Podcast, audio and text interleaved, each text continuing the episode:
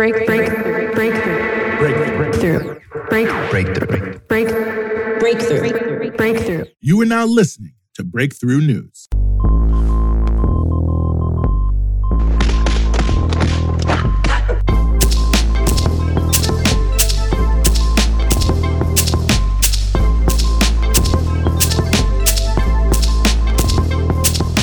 It's 5 p.m. You're listening to Breakthrough News, and this is the Punch Out. We're following the news all day so you don't have to, giving you everything you need to know about what's in the headlines and what should be. And yes, we are back here on the Punch Out, 22nd of July, 2022, 722 22. Very happy to be back with you here on the show. We got plenty for you here on the show, as we always do. Today, we're going to be talking about the midsummer U.S. economic outlook and whether or not there's going to be a recession.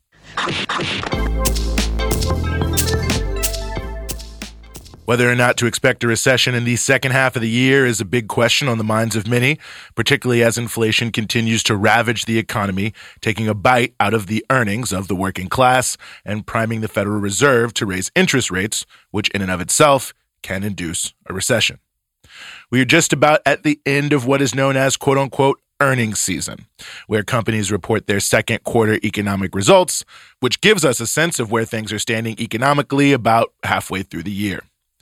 Ultimately, the picture seems a bit mixed, but there are a few notable things that appear to emerge from an anecdotal analysis of what was reported in some of the other data that's out there from various sectors of corporate America. First is a discrepancy between the messaging coming from Wall Street and what the earnings statements from the big banks reflect. Second, that corporations continue to use inflationary price increases to pump up their profit margins well beyond increased costs. And that finally, there are some red flags out there as it concerns the possibility increased interest rates could trigger an economic downturn. The big banks at the center of the economy all saw quarter two profits drop, some quite significantly, even on increased revenues.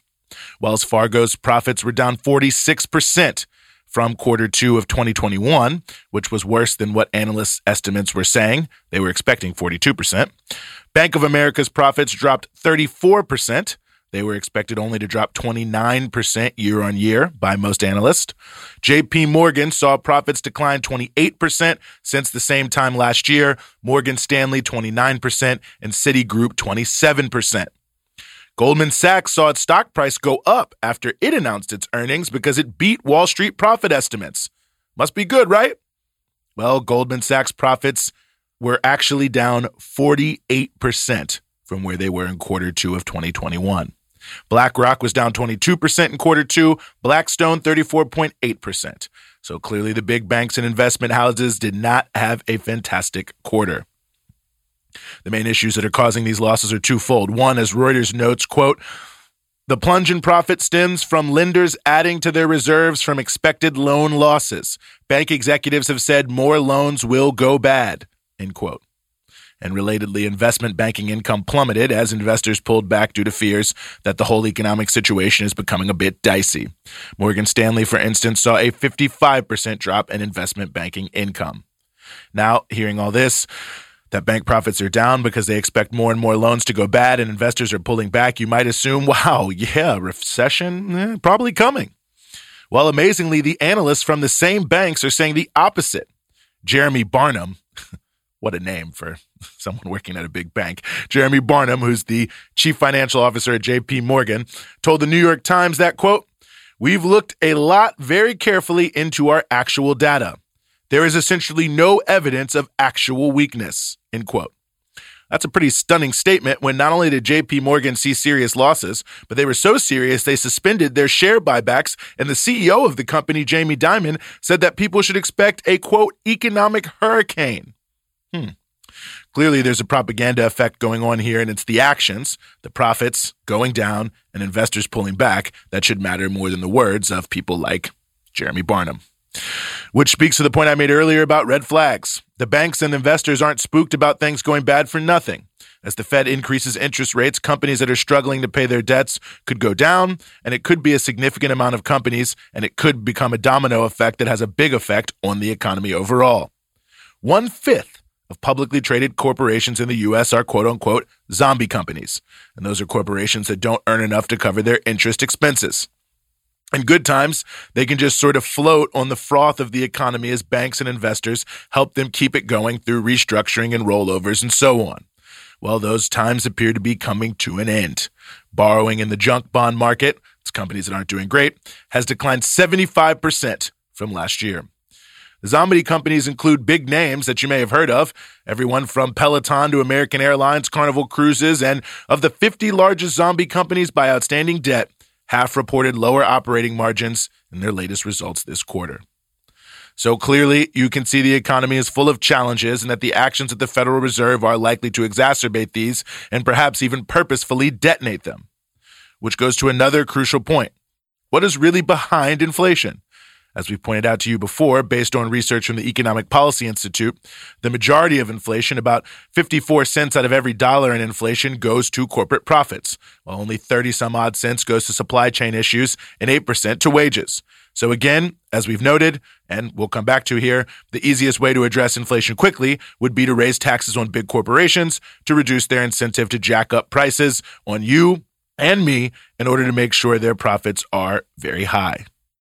Which goes to another crucial point what is really behind inflation. As we've pointed out to you before, based on research from the Economic Policy Institute, the majority of inflation, about 54 cents out of every dollar that prices go up, goes to corporate profits, while only 30 some odd cents goes to supply chain issues and 8% to wages. So again, as we've noted and we'll come back to here, the easiest way to address inflation quickly would be to raise taxes on big corporations to reduce their incentive to jack up the prices on you and me in order to make sure their profits are very high. For instance, while it's true corporate profits were down in quarter one 2022 as compared to 2021, where profits reach absolute record highs, corporate profits remain significantly higher in the first quarter of this year than in 2019, which was pre pandemic. 6% higher, in fact. $128 billion worth. It's 10% higher profits than quarter one in 2018, $220 billion worth, when Trump was boasting about how great the economy was going. So while profits are down overall at the start of this year, companies are still making very big profits on the backs of price gouging. For those who have been paying attention, the price of new and used cars has been a major driver of inflation, and those prices are up 30% from 2019. And, surprise, surprise, General Motors had its best profits in a decade. Why? Well, according to Axios, it's quote, higher prices. Tractor Supply had a record quarter two and themselves pointed to the fact that price increases helped them offset supply chain issues. Home Depot also had a great second quarter, which CNBC attributed to, in part, quote, inflationary pricing.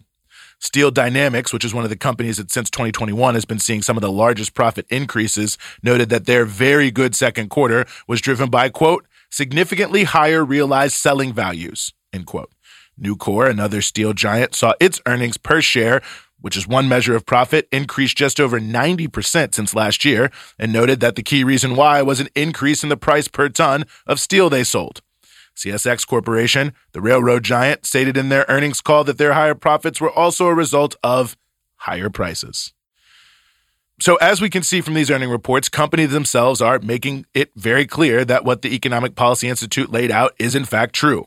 That price increases are being driven by the fact that corporations are doing way more than just passing on increased cost. They're actually price gouging you and just lying that it's all about increased cost so that people don't get upset about it. And that gets back to the interest rate issue here. Increasing interest rates is the blunt force trauma way of addressing inflation. Basically, what it does is it increases the cost of borrowing money. Our modern economy runs heavily on debt. So when you do this, banks and investors will be stingier about loans and consumers will be more discerning when it comes to purchases. The end result is economic activity starts to slow down.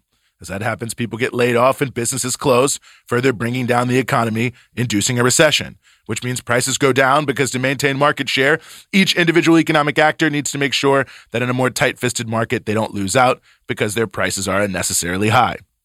But of course, it means a significant amount of economic pain because businesses are closed, people are laid off, and also have their hours and wages cut. But here's the key thing it hurts workers more than big corporations.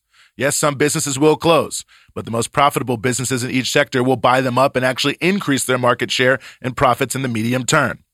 Also, businesses that are left benefit very heavily from more unemployment because there's more competition for jobs, which means it's easier to induce workers to take lower wages and benefits, something that also makes it harder for unions to bargain for better conditions. Now, if you had a windfall profits tax, that would mainly hurt corporations and their big time investors. So at the end of the day, the Federal Reserve, backed by both major political parties and all the Wall Street banks that play a big role in the Federal Reserve System, want to address inflation on the backs of the working class, not themselves, i.e., the capitalist class. So the issue isn't so much whether there's going to be a recession, but whether or not the working class is going to let them create a recession to break the power of the working class to fight for better wages and working conditions, or if they're going to insist that to the extent there is pain, it be the big corporate profiteers who take the biggest hit.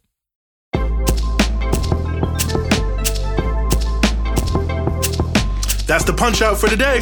We're with you Monday through Friday, 5 p.m. here in New York East Coast Standard Time, 2 p.m. in Los Angeles Pacific Standard Time, and 9 p.m. GMT. And of course, you can support everything we do here at Breakthrough News at patreon.com slash breakthrough news. It's your patronage that keeps all of our offerings here at Breakthrough News moving forward. And of course, you can check us out across all your social media platforms Instagram, Twitter, Facebook at BT Newsroom.